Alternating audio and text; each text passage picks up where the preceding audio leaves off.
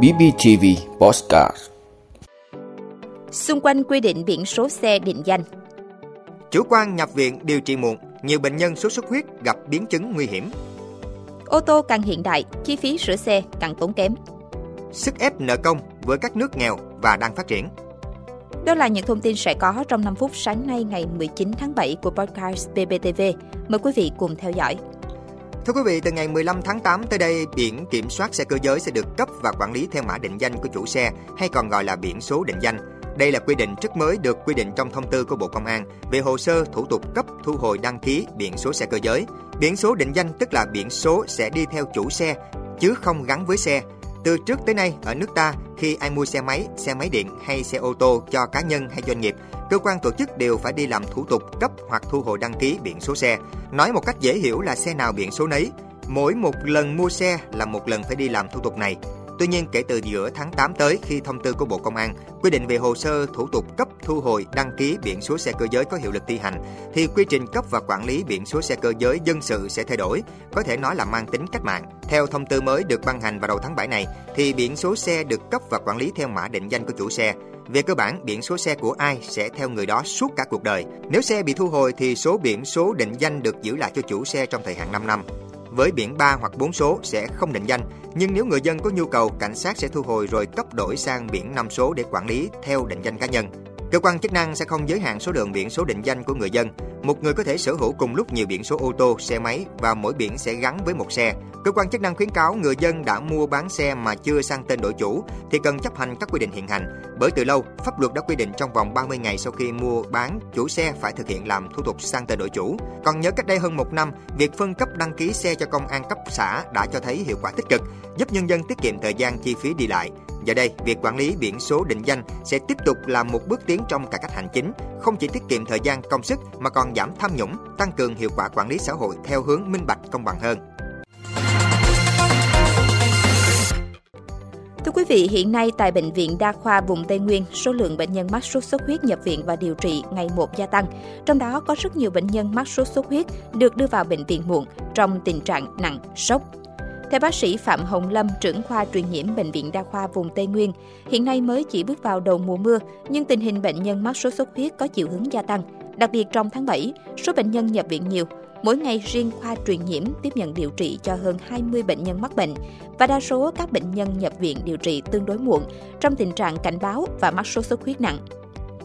Bác sĩ Lâm lưu ý, sốt xuất huyết bao gồm 3 nhóm là sốt xuất huyết trên Trenco, sốt xuất huyết trên Trenco cảnh báo và sốt xuất huyết trên Trenco nặng.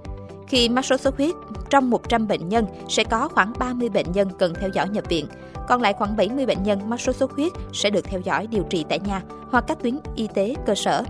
Lưu ý, những bệnh nhân nằm trong nhóm điều trị tại nhà là nhóm không truyền nước, chỉ truyền nước đối với các bệnh nhân có dấu hiệu cảnh báo hoặc sốt sốt xuất huyết. Tuy nhiên hiện nay tâm lý của người dân khi mắc sốt xuất huyết thường điều trị tại nhà, một số cơ sở y tế tư nhân chưa nắm rõ về bệnh sốt xuất huyết và dưới yêu cầu của bệnh nhân đã thực hiện truyền nước. Đây là việc làm sai với hướng dẫn của Bộ Y tế. Khi truyền nước, nếu bệnh nhân mắc sốt xuất huyết chuyển nặng, sốt sốt xuất huyết, lúc này các bác sĩ tuyến trên sẽ rất khó tính toán lượng dịch bù cho bệnh nhân, truyền không đúng phát đồ của Bộ Y tế sẽ khiến mức độ nguy hiểm cho bệnh nhân gia tăng. Để tích cực phòng bệnh cho bản thân, gia đình và mọi người xung quanh, ngành y tế khuyến cáo mạnh mẽ, người dân cần thực hiện các biện pháp phòng bệnh như sau. Để kín tất cả các dụng cụ chứa nước để mũi không vào đẻ trứng. Hàng tuần thực hiện các biện pháp diệt lăng quăng, bọ gậy, lật úp các dụng cụ không chứa nước, thay nước bình hoa, bỏ muối hoặc dầu vào bát nước kê chân chặn. Ngủ màn, mặc quần áo dài phòng mũi đốt ngay cả ban ngày. Tích cực phối hợp với ngành y tế trong các đợt phun hóa chất phòng chống dịch. Khi bị sốt đến ngay cơ sở y tế để được khám và tư vấn điều trị, không tự ý điều trị tại nhà. Thưa quý vị, sự gia tăng của xe hybrid và xe điện đã tạo ra rất nhiều lợi ích cho người tiêu dùng, nhưng nó cũng đi kèm với một hóa đơn sửa chữa tốn kém hơn. Việc thay thế pin trên xe hybrid và xe điện đã tăng lên nhanh chóng trong 3 năm qua. Theo số liệu mà The Cry tổng hợp vào năm 2020, việc thay thế pin này là công việc phổ biến thứ 428 đối với một cửa hàng sửa chữa, nhưng nó đã tăng lên vị trí thứ 170 vào năm 2022. Điều này cũng có thể dẫn đến tình trạng thiếu nguyên liệu trong tương lai, khiến việc sửa chữa không chỉ tốn kém mà còn kéo dài. Chi phí sửa chữa trung bình cho mỗi lần sửa xe là từ 500 đến 600 đô la Mỹ, khoảng từ 12 đến 14 triệu đồng. Chi phí lao động đã tăng lên trong những năm qua và khi điều đó kết hợp với thực tế là các cửa hàng sửa chữa cần công nghệ tiên tiến hơn để hoạt động trên những chiếc ô tô hiện đại, cho ra kết quả của việc sửa chữa ô tô ngày một tốn kém. Tại Mỹ, các vụ trộm cắp bộ chuyển đổi xúc tác trên ô tô ngày một gia tăng.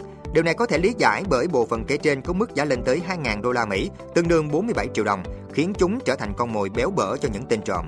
Ô tô hybrid đã trở thành mục tiêu chính của các vụ trộm vì chúng có lượng khí thải thấp hơn so với ô tô chạy bằng khí đốt truyền thống. Vì vậy, các kim loại trong bộ chuyển đổi của chúng ở trạng thái tốt hơn. Khi thế giới tiếp tục thúc đẩy xe điện và xe hybrid, điều này có thể trở thành một rắc rối không hề nhỏ. Thưa quý vị, theo số liệu mới nhất của Liên Hợp Quốc, nợ công toàn cầu tăng lên con số kỷ lục 92.000 tỷ đô la Mỹ. Đây được xem là hệ quả của cuộc chiến chống lại Covid-19. Cuộc chiến đã khiến cho rất nhiều quốc gia, đặc biệt các quốc gia đang phát triển thu nhập trung bình, không có cách nào khác là phải tăng cường vay mượn thì mới có tiền để chống dịch rồi mua vaccine. Sức ép nợ công kỷ lục đối với nhiều quốc gia đang phát triển lại đến đúng vào lúc thế giới đang đứng trước nhiều khó khăn từ mối đe dọa an ninh lương thực cho đến an ninh năng lượng gây ra bởi cuộc xung đột Nga-Ukraine hay biến đổi khí hậu. Năm nay lại còn là năm mà thế giới đối mặt với chu kỳ thời tiết El Nino, sức tăng phá của nắng nóng, hạn hán và cả lũ lụt. Hơn một nửa số quốc gia có thu nhập thấp trên thế giới có nguy cơ cao lâm vào cảnh túng quẫn hoặc đã ở trong tình trạng đó và một số quốc gia đã vỡ nợ Mặc dù các nền kinh tế lớn nhất G20 đã đồng ý với một kế hoạch có tên là khuôn khổ chung để làm trơn tru quá trình tái cơ cấu các khoản vay mà các chính phủ không còn đủ khả năng chi trả hoặc trả nợ. Nhưng cho đến nay mới chỉ có Zambia đạt được thỏa thuận tái cơ cấu nợ 6,3 tỷ đô la Mỹ với các chính phủ nước ngoài, trong đó có Trung Quốc, được xem là bước đột phá đối với các nước dễ bị tổn thương trong khủng hoảng. Các biện pháp xử lý nợ cho Ghana và Sri Lanka hy vọng cũng có thể được hoàn tất nhanh chóng. Quý vị đã luôn ủng hộ các chương trình của Đài Phát thanh truyền hình và báo Bình Phước. Nếu có nhu cầu đăng thông tin quảng cáo ra vặt, quý khách hàng vui lòng liên hệ phòng dịch vụ quảng cáo phát hành số điện thoại 02713 887065. BBTV vì bạn mỗi ngày.